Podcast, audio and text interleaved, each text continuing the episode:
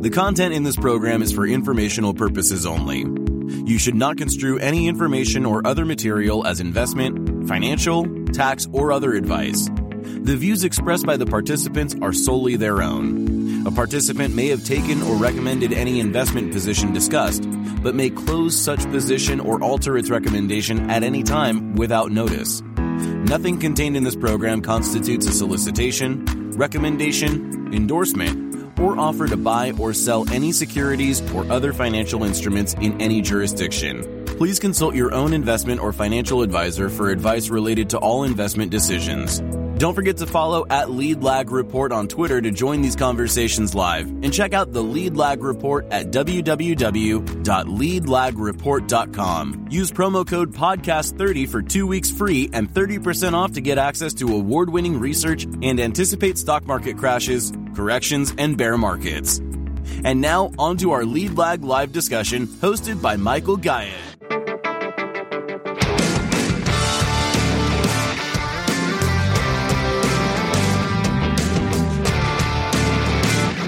So, listen, everybody, again, thank you for joining. Uh, as usual, those that keep coming back uh, day after day. My name is Michael Gayed, publisher of the Lead Lag Report.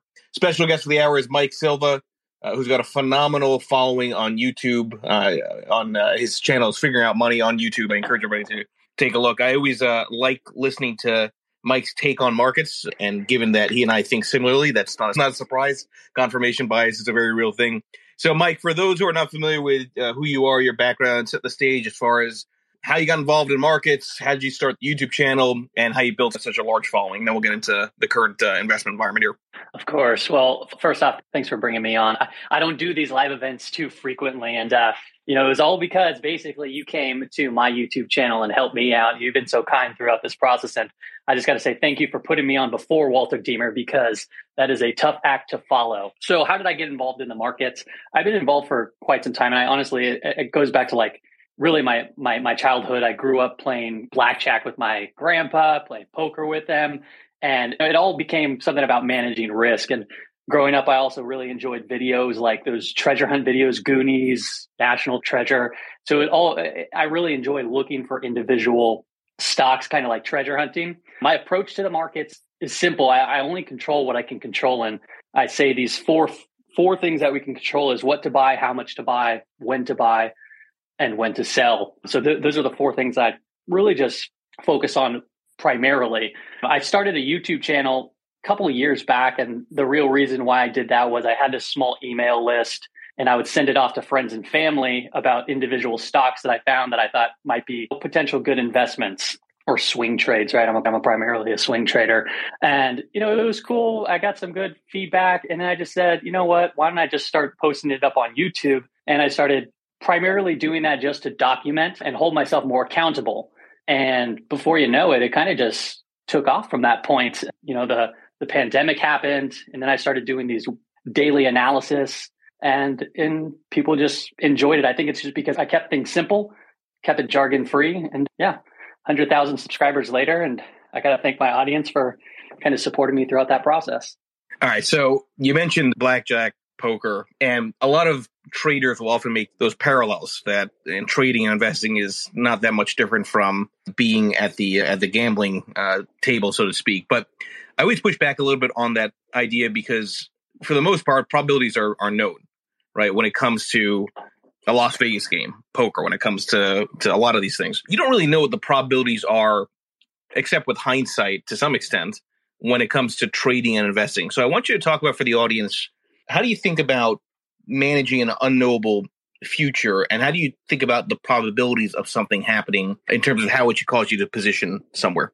Yeah, there's like I said, there's four things that we can really control um, in the markets, and that's kind of my main primary focus. And it's what to buy, how much of it you should buy, when you should buy it, and when you should sell it. Now, I'm really my kind of view on the markets is I use technical analysis to really judge those four things. Technical analysis, it, it's not used for me primarily to predict move. It's more of a tool to help forecast the trend and also mitigate risk. And when I'm approaching, you know, various stocks or searching for individual stocks or even my approach to the markets, there's some basic principles and technical analysis that I always keep in the forefront of my mind. And that's one price action, it's emotion. Um, and by emotion, I mean you have this barometer of either extreme fear or extreme greed.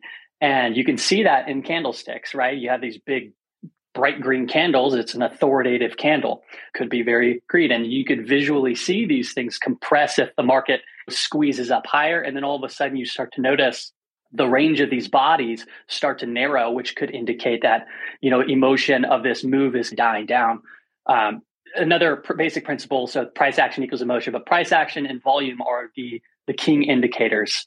And what I mean by that, and I guess a, a close third would probably be something like volatility, which price action can determine the volatility or the, the range of the candlestick.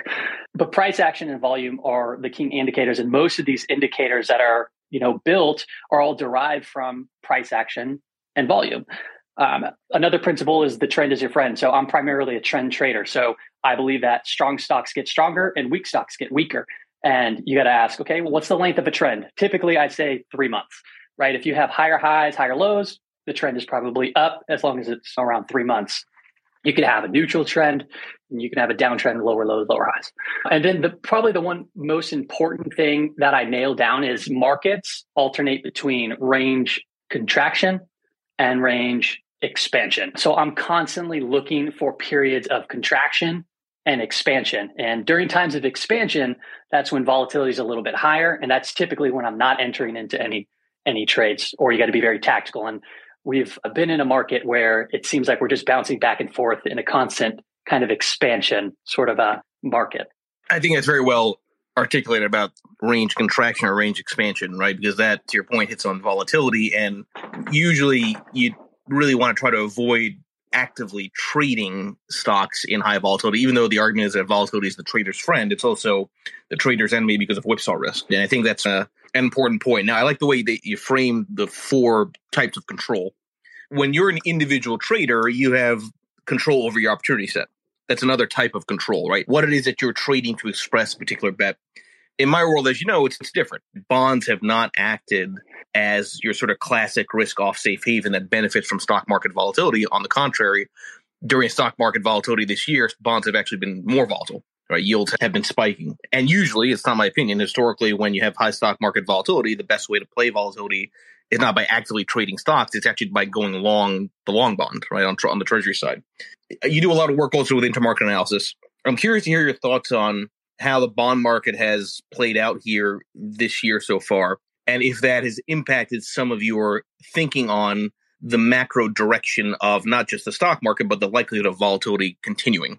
You know, you say it frequently. Your ability to stick to a strategy matters more than the strategy itself, and the it, it, it's just been such a difficult environment to be a part of this time around. However, things typically revert back to the mean, and, and it just goes to show if the strategy is not working right now and it's very similar to having different trading strategies right? If you're you've learned a new strategy and then all of a sudden it's not working so then you want to go find the next big strategy and then all of a sudden it works once or twice and then all of a sudden it doesn't work and then you go look for another strategy. And that can be the death of individual traders and even investors because typically when something's not working that's information that's data and it should tell you to okay basically take your foot off the gas a little bit and be patient because the market will turn again and your strategy will once again work. As far as like looking overall at the market yeah i do i do look at various intermarket perspectives. And you know the, i posted a chart on twitter not too long ago and it was one of one of the common intermarket things i looked at was you know when when bonds are outperforming commodities defensive sectors like utilities start outperforming the SPY on a regular on a relative basis. And right now if you're looking at both those relative lines and you put up a correlation to this what i noticed was xlu is outperforming the SPY right? If we just look at year to date and it's happening at the same time bonds are outperforming or sorry, commodities are outperforming bonds. And if you look at like on a monthly chart or something like, uh, yeah, monthly chart, and you pull up the correlation, very rarely do you ever get like a one for one correlation. And that is where we're at now. The other times that we've seen a one for one correlation was in 2008, right before the correlation started breaking again. And that's when the financial crisis happened. And then also right before 2000. So we're kind of right in that realm. I, I love that because that's and, and, for those that are listening, it's not some random uh, thing that he's referring to when he references this connection between utilities, bonds, and commodities because what links everything there is ultimately uh, inflation expectations, right? So why is it that bonds tend to do poorly when commodity prices are rising? Because commodity prices rise, inflation expectations pick up, cost push inflationary pressure picks up, so yield should rise as a result. Now, utilities also tend to benefit when you have a disinflation scare because they're highly levered. They have to roll over their debt. They benefit from rates falling. So to your point, Mike, it's very rare historically when you have these kind of mixed signals where you have defensive areas, which are plays on interest rates and the cost of capital dropping, actually outperforming when interest rates are spiking higher, when bonds are not doing well at all. So when you've done that study, Mike, what is what was the conclusion? You mentioned I think 2008, but in those rare times when you have these kind of massive divergences, how does it typically mean revert to the historical relationship? Is it one of those things where bonds end up being wrong and then catch up to the message of the def- defensive sectors, or the defensive sectors wrong? What, what's sort of the the interpretation there? Well, it seems a little bit different from each time it happened, but one of the common things that I noticed was this was all happened during big spikes in oil where the rate of change of oil kind of just flies through the moon and um, then all of a sudden it comes back down and that's it seems throughout history is uh, most big spikes in oil which obviously suppresses con- consumer sentiment d- demand and it hurts the retail sector and that puts a heavy weight on the economy. And it seems as if at that point when things start to really get bad, that's when bonds just take off. So as it stands right now, I'm looking at this, I'm like, okay, it seems like bonds could actually be a, a good trade. It's just timing that right now, it's incredibly difficult.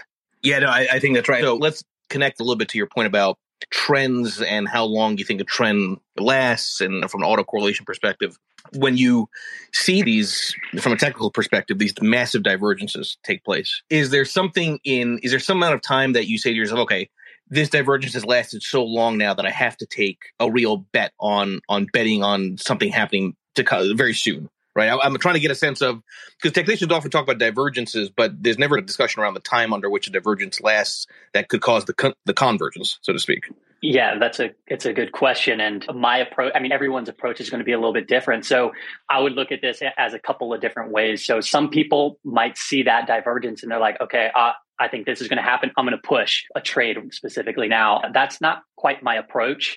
My approach, I, I, would go into different time frames by time frames. That we look at I look at daily, weekly, but then I'd even drill down even further. And one of the main things that I like to pay attention to is if I see a divergence or, you know, for example, like there's a right now, like I couldn't explain, I can't explain why this is why this happens. My post is my most one of my most recent tweets, but if you look at the rate of change between the Barclays TIPS ETF, which is SPIP, and and you put that through a GOVT, so the relative strength line, the rate of change of that, every time that spikes up through zero to around 1.3, volatility it's almost as if the last nine out of nine times there's been like some sort of uh, early indication that volatility is right around the corner. And it just triggered today or just uh, on friday once again. And that tells me okay well last nine out of nine times it, it showed that volatility might pick up here very soon. That doesn't mean that i'm just going to put a huge bet out there. What i do is i'll look at to a smaller time frame. And for example if i'm trading the iwm and i think that the iwm is going to go down i want to look at where is it in relationship to something like the five day moving average? Is it above it? Is it below it? And then in the shorter term, is it trending up? And as of right now, the bullish bias is still remain it remains to be up despite the longer trend on the daily. So it's all about putting these puzzle pieces together. You have different time frames and then you have different trends in those time frames and and then it's it's all about syncing them all together if that makes sense i'm trying my best here to simplify it no, no, but that that, that point is important. So I, I keep going back to this, this idea that you know one can be both bullish and bearish at the same time. It purely depends on time frame. And to your point, divergences can resolve themselves over longer time periods or shorter time periods, but you've got to look at the totality of information to really get a sense of whether, again, the probabilities, which are really unknown, are at least elevated or not elevated. You know, it's, it's just kind of a, a, an interesting way to say it. So, okay, I always make this point that every strategy has three components, one is your signal, your indicator, right? Moving average, in my case, lumber to gold, utilities, treasuries, whatever it be. Two is the look back period, 200 day moving average, 50 day moving average, whatever time frame you're looking at. And then three is the opportunity set, which we hit on a little bit earlier. Talk about some of the indicators that you find from a technical perspective are uh, worth paying attention to, and maybe indicators that you think are overhyped? Indicators I like to pay attention to. So I guess it just goes down to time frames for one it really does matter if you're shorter term. I, I, I like to look at shorter term stuff. I like the bp charts so bullish percent index and i like to apply an rsi to that and i'm looking at the daily bp charts. And something that i've noticed in the shorter term is when you do have the rsi going up to around 70 that's not typically where hey the market's going to all of a sudden pull back but it does indicate um, a period where, hey, if if you were long from the low end and it comes up to the high end, maybe look to consider to take profits or partial profits, or it might be a period of digestion where the market's kind of just sink in a little bit. And that's actually what we're going through right now. The BP charts getting extended from an RSI perspective and use that term loosely overextended or whatever the case is oversold and overbought. And then the market's kind of digesting those moves right now. As far as like an indicator that I guess that's not as useful you know, it's, it's hard to say because data is data. So I don't put too much weight on anything. It's just data. Like, for example, the one that I just recently talked about was the SPIP over GOVT. Like, it's data right now and it could be worthless in, in a little while, but it's just telling, it's just telling me something and, and maybe give me a warning. I guess the only analogy that I can really use here with that is, you know, think of like a, a bank robber and he robs one bank and then he goes to the next bank and goes to the next bank. And all of a sudden you have this data and you're like, hey, he robbed these three banks. Chances are he's going to go rob that bank at this specific time. It, it, instead of trying to figure out why and that might be taking place, you would probably put some sort of risk mitigation in place to make sure that nothing bad happens on that specific time. If that makes sense. Yeah, no, I, I, think that's spot on. Okay, so you said something earlier, which I think um, is an interesting thing to, to talk more about. You said price action is emotion. And I know that's a very classic argument that technicians will have as far as why they look at uh, prices, why they argue for support and resistance. Now, I'm curious, Mike, if if you think that maybe that is a little bit more nuanced and harder than people think in practice, because we know a good part of trading is really al- algorithmically driven, right? And it's just machines trading against machines. And while volatility is maybe an expression of doubt and emotion, it's probably largely automated to some extent. How do you separate out price action that might be more algorithmic than price action that's more emotion because i would think emotion is really the key way to determine whether now's the time to buy or sell as opposed to these algorithms again that are running the show for the most part. Yeah it's an excellent question. It's very hard to decipher what it is that you're reading or how to interpret it. I, I guess the way that i would and that's where the trend is your friend comes in for me specifically. So I would be looking at what the trend is. And if, if it is algorithmic trading that's taking place and that's pushing the market up in a specific direction, I still am under the impression that strong stocks will get stronger. The market will kind of follow that direction until it doesn't. So that is why I just watch, I watch the trend and also relative strength, right? So if I notice that consumer discretionary is getting really weak relative to the SPY, that's a clue into something that players may be getting out of consumer discretionary or even tech, and they might be shifting somewhere else. So it's uh, like looking at sector rotation, right? And year to date performance, and you can visually see all of these things taking place. And that's a top down type of approach in trading with the specific trend that's going. And obviously, right now, energy and um, utilities have been some decent trades this year, and then the dollar and also commodities. Well, and to your point, there's also a, a degree of consistency when it comes to relative strength. So usually, when you see utilities, for example, outperforming, consumer staples are also outperforming. Well, when consumer staples are outperforming, likely consumer discretionary is underperforming because it's the sort of shifting of the pendulum from uh, want to need, right? Kind of offensive consumer to defensive consumer. So I think you're spot on that. Now, before I bring in some of the audience here, uh, the, the trend is your friend. And again, that's one of those lines that a lot of technicians will put out there. And I always make it a point that I think a lot of people say the trend is your friend, but they never quite identify when the trend ends. Right? Nobody ever really tells you until long after the fact. So, from your vantage point of looking at markets, one, how do you actually define what a trend is? I know that sounds like a simple question, but in reality, you'd be surprised how many pe- different answers you get to that. And then, how do you know if the trend is broken? Yeah, so there's indications that a trend can get weak. So, for example, leading up till this year, I was hammering on the table that there's something like something bigger going on behind the curtain. If you just peek behind the curtain, there's something going on. And it was just the percent of stocks have just been falling off a cliff, but the market just perpetuated itself higher. And those type of things eventually will catch up. I don't know what if, if it's going to result to the downside or the upside, but that right there is a warning sign, but the trend is still up. How I define a trend, I typically look at three months, higher highs, higher lows, lower highs, lower lows, and or neutral. And I'll look at the ranges and so forth. But typically I look at around three. And then on the shorter time frames, it could be just five days. And it'll just be paying attention to the direction of where that five day moving average is. I'm not a macro pro here that understands the oil industry all too well. But what I can see here from a chart perspective, using technical analysis, yes, the rate at which oil goes up, it's been moving and been increasing. And we just came out, for, I think it was um, March, we saw this kind of blow off type of valve that was during the Russia Ukraine that that took place and then ever since that point we've been in this consolidation for the last few months. And on a shorter term, those three months, we've been putting in higher highs and higher lows. And if you look at the chart, you can just simply just look at the trend where it's been tagging these higher lows and higher lows now, or higher, yeah, higher lows, sorry. And then right at about 115, there was this little clue that happened from a technical perspective. It came up to 115 in the middle of May. And then you saw this little shallow pullback. And that shallow pullback there was an indication to me saying that, the, that that we could very well see a pop through 115. And as it stands right now, we are through that 115. We recently just hit the 120, and the chart looks very strong, and it looks like it continue to take off. So personally, for me, looking at the looking just looking at a chart, it, it looks like it can go a lot higher, and and that's pretty much just uh, you know my take on it, just by from a charting perspective. I'll add to that. So I shared at the top of the space the relative ratio of energy to tech. So if you look at the XLE ETF and divide that by the XLK tech ETF. It's interesting, right? Because for all the talk about oil and it's already been a big move and can it continue, when you look at the energy stock side, you can argue there's a hell of a lot more room to go, at least relative to technology, right? It's barely budged in terms of that that outperformance, and the ratio is basically back at January 2020 levels. So if you're going to have a real oil and energy sector secular bull market, this could really, you know, rocket higher against tech. Now, having said that, I am curious, Mike, about your thoughts around shorting, uh, because one thing that I think is interesting about this particular relationship of energy to technology stocks is you can make a case that maybe the best thing to do is simply go neutral.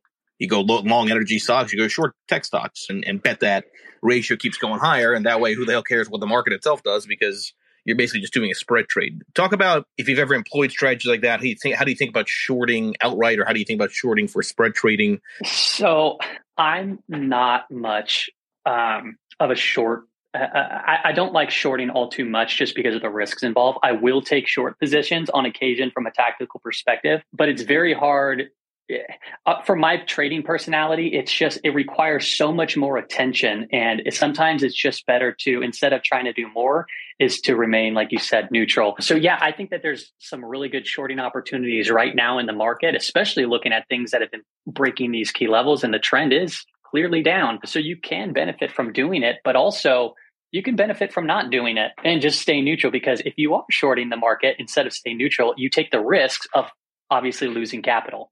By the way, everyone that's here, please make sure you follow Mike on Twitter and, of course, uh, his YouTube channel. I shared it at the top here. Okay, so let's pivot a little bit because at the beginning you said you started doing all this content, the videos, because you wanted to show a degree of accountability. And accountability is a funny thing, especially in the FinTwit space, because people can naturally delete uh, things that they said before that make them rewrite history in terms of their own accountability. And it's also one of those things where you leave yourself vulnerable to criticism. All right. I want you to talk about how important accountability is to your own self learning and what you maybe think people get wrong when they look at others that are putting their themselves out there, putting out, out their winning trades or losing trades. What is it that those critics really get wrong when they see um, a particular thing isn't working and a particular signal is not working? Yeah, critics, they're they're nonstop. But it's I always come back to okay, why did I get into this? Why did I start doing it? And it was really for myself. It was really just to document the process, to learn, and then it, one of the best ways to learn is by by teaching. So I'm constant. You know, you're always a constant student of the markets, and you're going to deal, with, especially in the public eye, you're going to deal with trolls or whatever you want to call them. But the reality is, you are always going to have things that are wrong. I, I don't. I, I, don't understand why you would want to delete if you're wrong, and it, it, because people and I think this is why maybe my audience is growing is I, I don't mind saying that I'm wrong. And I think people actually want to see that surprisingly. Some people give you a hard time about it, but a lot of people actually want to see what went wrong because that's where you actually learn the most. And as long as you take that knowledge of being wrong and you can convert it into something later down the road, it's a lesson that's very important. And I'm, uh, okay. I'm, I'm, wrong all the time, but I, the only thing that you control, right, is when you get out of those positions or when you shift. Be wrong, but be wrong quick. We'll be back after a quick break. Hello, listeners. Michael Gayed here from Lead Lag Live. Are you ready to take a deep dive into market trends, risk management, and investment strategies?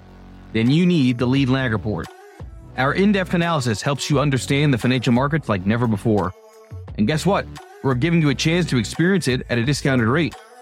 Visit theleadlag.report slash leadlaglive and get an exclusive 30% off on your subscription. Don't miss out. Level up your investment game with the Lead Lag Report. And now, back to our discussion. But, but also, I think part of this, and I've, asked, I've, I've mentioned this or addressed this idea with other traders I've had on.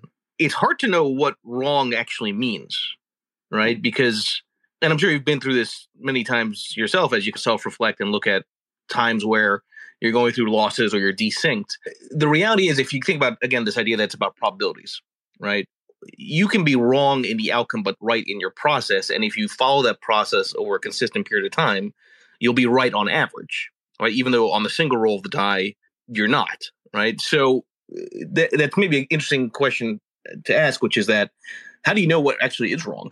So if you have a strategy and a process and a way to size positions, you can progressively add exposure as time goes. And when you start getting trades incorrectly, first off, the wrong thing, the only wrong thing that happens is if you break your strategy, right? So if you change from a strategy um, or if you ignore a stop loss, that is the only thing that's wrong. So you can get trades wrong all the time, but you can be right on the strategy. And, and I think that's the most kind of important aspect um, of that.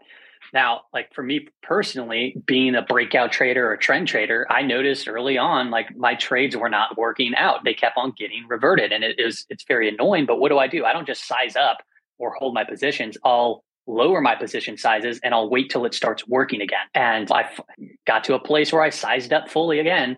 And and then the trade went south on me, and, and then I had to scale right back. So it's been a, just a very difficult year. But I know for a fact that it'd be even more difficult if I would have broken from that strategy or held on to these losers. And, and just to add to that, this is where the, like, the timeline perspective gets a little skewed with people, right? So we have so much information flying at us, and people see these big moves, they want to chase it, um, and, and, so forth. And the thing is, when I say my trend is three months, well, your trend might be five years, and that's short for you, but that could be long for me. Yeah, real quick. So, so okay. I, I, and I'm curious to hear your thoughts on how you look at currency in particular in, in the construct of how you look at markets. But so a couple things. First of all, the the I put out a paper that won the 2016 Dow Award called "Leverage for the Long Run," and similar to the utilities paper, or lumber to gold paper, the idea there is that you can create a strategy which over time does at least historically, theoretically phenomenal if you simply go, you know, levered equities when you're above a moving average, 10, 50, whatever time frame your look back period, and you delever when you're below a moving average. All right. And there will be an, an announcement actually related to that idea probably in a few months around something I'm I'm uh, working on, which I, I'm excited about. But usually, first of all, when you're below a 200 moving average, you're already probably in a recession.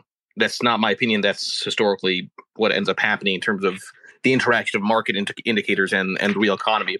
But the other part of this is, and Mike, I think you'd agree with this, is that I know a lot of people use moving averages to determine trend, but moving averages are more about risk management and more about identifying higher volatility or lower volatility regimes. So, for example, when you're above a 200 day moving average, you tend to see more streaks day to day, two, three, four up days in a row. Whereas when you're below, when you're below a moving average 200 day, you tend to see big up, big down, big up, big down which is essentially a volatility clustering. So when you see that we're below the moving average still, it goes back, I think, to Mike Silva's point here that the volatility is probably going to keep on staying elevated for a while because that's historically what happens when a major uh, stock market average is trading below its 200 day. But that doesn't necessarily mean that you have to have a, a, a, big downtrend. It could just mean a whole lot of chop. And I've seen you talk about that idea before, but maybe riff on that and talk about the dollar as well here. Yeah, so the dollar does look very strong right now. um, from my shorter term perspective, you got the higher highs, higher lows. I want to, when you're talking about the 200 daily moving average, I like to really get, you know, hey, is wind at our face here from the long position or is it at our back? And what, one thing that I like to do is, excuse me, you can zoom out um, even further on a larger time frame. So, for example, the monthly time frame. And if you just apply something like a 5 EMA, all right, the 5 EMA is frequently tagged, and the direction of that right now is clearly down and we're disconnected from it. And being that it's frequently tagged, right? The, the, I think if we look at the SPY, I think the monthly five was um, 4, 422 or 423, somewhere around there. But that just, it just tells me like, okay, so we have overhead resistance and you can clearly see that when it's below it, it is more volatile. Um, another kind of interesting correlation that I'm sure you've seen was is the dollar and the S&P 500 it's almost like an inverse correlation has been like almost one for one. So when you see these dollar spike moves and it is still trending it still shows that the S&P 500 struggles to find its legs. Yeah no i think that's right. Okay so let's pivot that a little bit to the current market environment you know summer months coming here and everyone always uses that sell in may go away period although the reality is the best thing to have done is to sell in may last year uh, and stay gone. I- am curious, what are, what's your analysis telling you now, Mike? What areas are making you maybe excited about an up move or a down move? What, what, what are you paying most attention to? Well, from a seasonality perspective, we typically we ramp a little bit in June. This is like looking at like the 20 year range, and then you typically get some down move um, in June. And it isn't until like back half of the year, like October, November, December, where you get somewhat of a ramp. So I'm looking forward to the more towards the end of the year. But as it stands right now, there is just not much to be overly excited about. All good things come to an end, and energy has been my watch list is comprised of all these energy stocks making these new 52 week highs, and it's been working out great. But the moment that I start to see these breakouts start to fail, I, just feel like it's not too far off from potentially turning more. So, I, me personally, I would love to see the main index products get back above their monthly five EMAs to get a little bit more bullish. But as it stands right now, it just it's it I'm not focusing on really growing capital too much. I'm really just preserving it. So I assume that means, Mike, that your cash is a since you mentioned you don't really like to short, that you're just either heavily in cash or, or trying to trade very nimbly with small uh, percentages. Yeah. So when I short, um, like I like being long because that's where I can size up my positions. When I'm short, it's at most it's like half half a position. Anytime that I short, because I, I especially in bear markets, you get these rip facing rallies. My sizing on shorts are always small for for it to allow these type of volatile moves. So yeah, I have a big portion in cash, and then I obviously have some longs on, but and they're working fine, and I'm just letting them go because I don't want to I don't want to miss if if the market all of a sudden finds its legs and finds a bottom. I want to be a part of that, and I have a couple of things I look at for when I'll start pushing a little bit harder. But um, as it stands right now, yeah, I just feel a lot more comfortable being being in cash and then being partially exposed to the markets. Okay, so now again, you you put phenomenal content out there. You're you've been very public in saying you're doing this because you're also wanting to educate yourself through teaching, and I think that's such a wonderful way of of looking at anything in life. How much time do you spend during market hours actually looking at markets? I know that sounds like a strange question, but you know sometimes the best thing to do is just not really pay that much attention to financial media or what the Dow is doing at any moment in time. Sometimes that's noise that creates sort of the wrong kinds of actions. Talk about talk about how much you, time you actually spend actively trading and paying attention to what's happening day to day or maybe week to week. Yeah, so the last two and a half weeks or so, I've maybe placed one or two intraday trades on around there. I, I started this off doing day trading and intraday trading, but it just it was just a time suck. So it took a it took a lot of my time, and it it just it wasn't my personality type. So some people can do that very successfully, and and I did. I, I made some, I made decent money, but it was like just income here and there. What I found that works best with me are longer term trades because I don't like being glued to the computer all the time. Now I do the YouTube channel, so I do need to be involved and see what is going on in the market. So I have content for that day because I do the um, daily briefs. But for the most part, as far as like actively trading, it hasn't actually been too much, and it could change and it can adjust. But in recent weeks, um, even months, it's been quite minimal.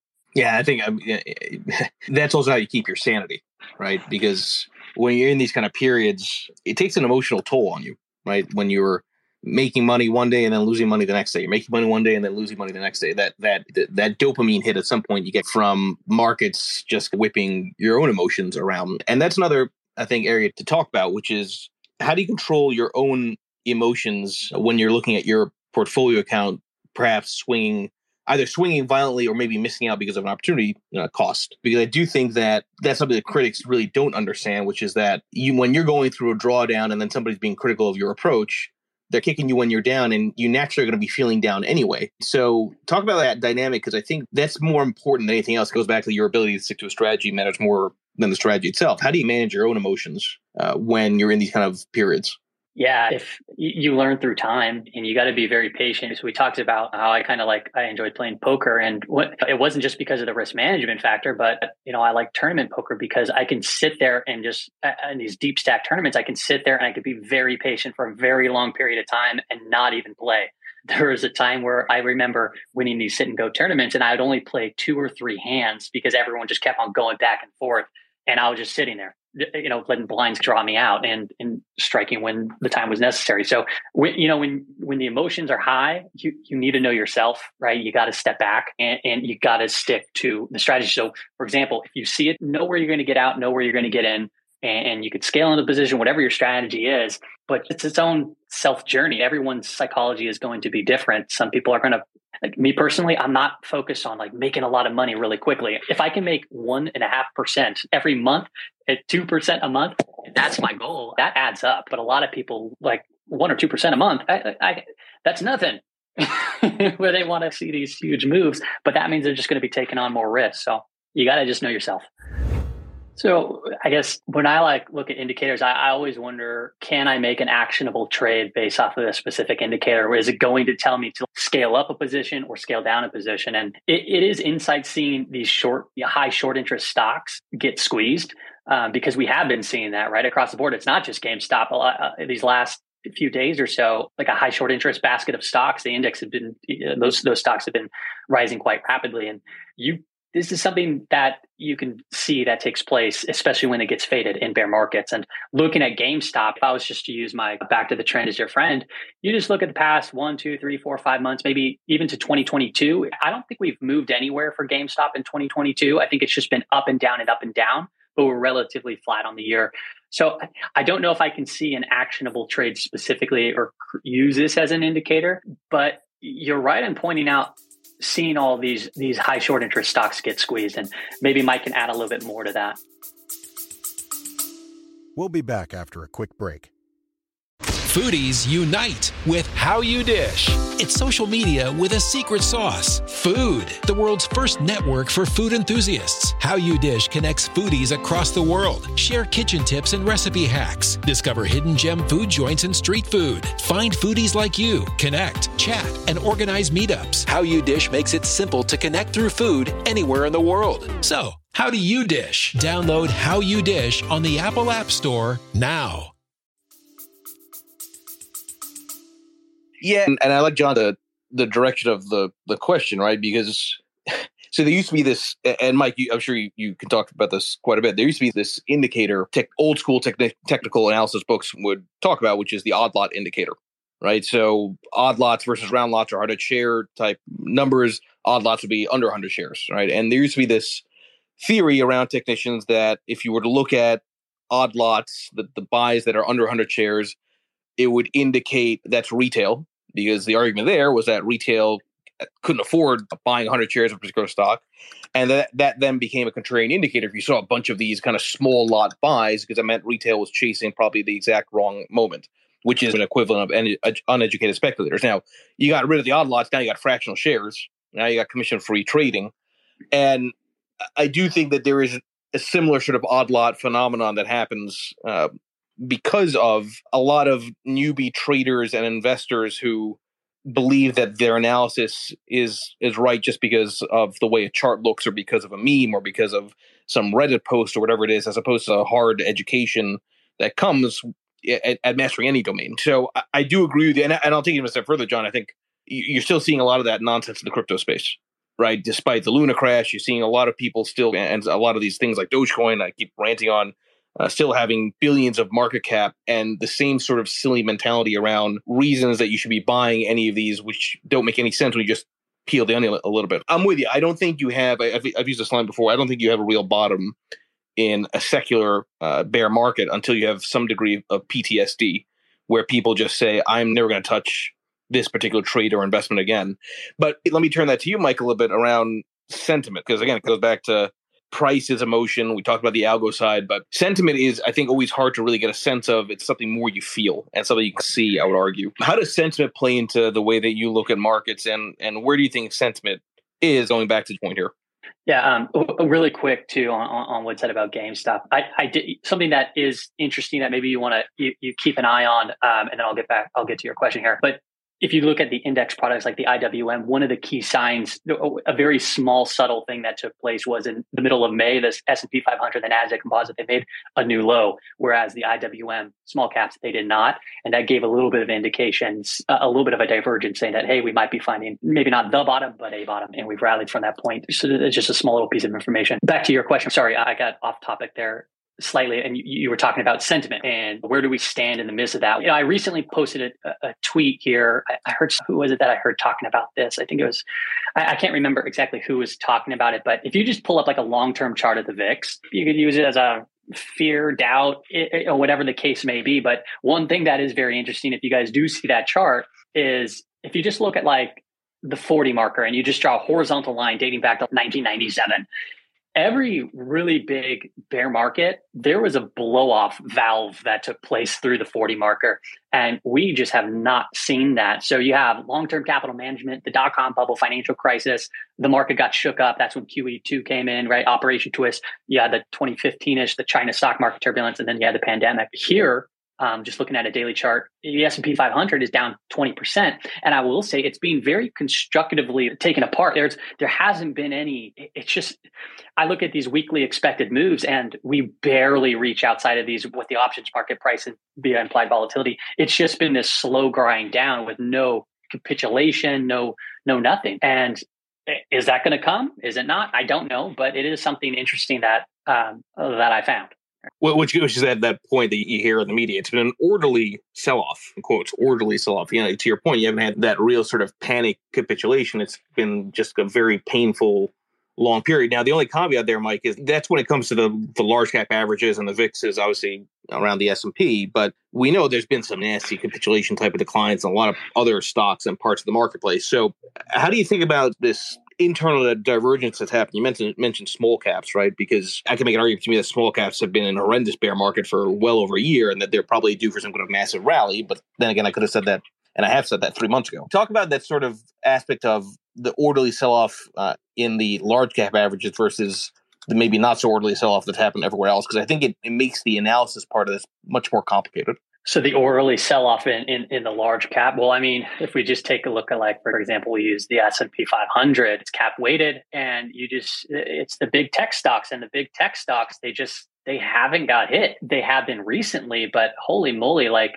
some of them, some of them really got hit, but for the most part, if you just take a look at something like Apple, it's been relatively, it's been rel, it's been holding itself relatively together. And like you said, IWM, yeah, you, it has been in a bear market really since 2021, where it just went sideways for an entire year, and then all of a sudden, bam! Before you know it, we're down 30 percent.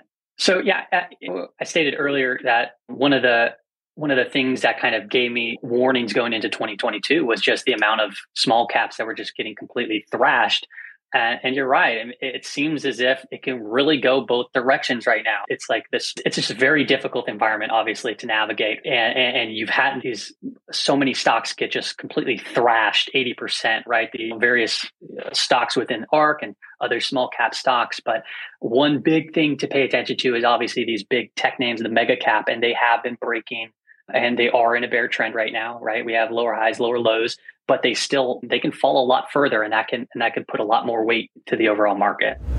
Yeah, I would add to this is back to what I was saying earlier on was you know markets markets move between this range contraction and range expansion, and I'm constantly looking at around a, a three month basis for higher highs, higher lows. And in order to have trend change, you need to see these good trades take place, right? And as we're in these bear markets and we're putting in on a shorter term basis, these lower highs, lower lows, what I'm looking for is bases to start building, to, to go basically neutral. And I want to see these large swings back and forth start to consolidate and get tighter and tighter. Um, until that happens, and, and by the way, when that happens, it goes right back to range expansion. So I'm not to say that is going to form some sort of a bottom. That would be the process. Michael Gayed always shares um, the video of his dad talking about the four stages of market structure, right? Accumulation, markup, distribution, and decline. And the thing is, when we're in decline, accumulation, right? If it, uh, Brian Shannon says this frequently is, you know, if it doesn't scare you out, it'll wear you out. And the accumulation phase is a wear out phase and it could take a long time in that phase to start marking itself back up again. So a couple things that you can look at from a very simple basis is like a 40 week uh, moving average, right? You want to see that start to flatten out to start to get back above. Um, you can use the 10 week, which is about the 50 day moving average too, as well.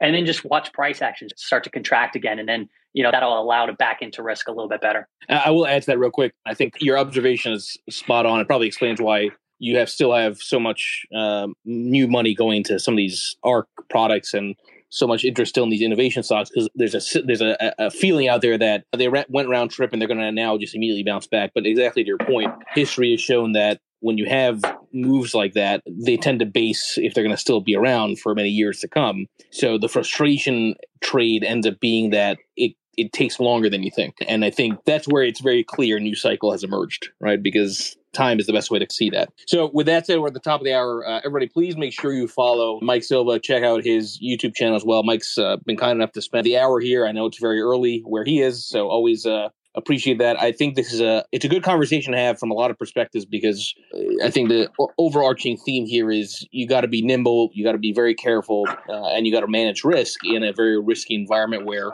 even risk off is acting like risk on, which kind of goes back to my world. Mike, thank you so much for spending the time here. Again, everybody here, thank you for joining, and everybody enjoy the rest of your day.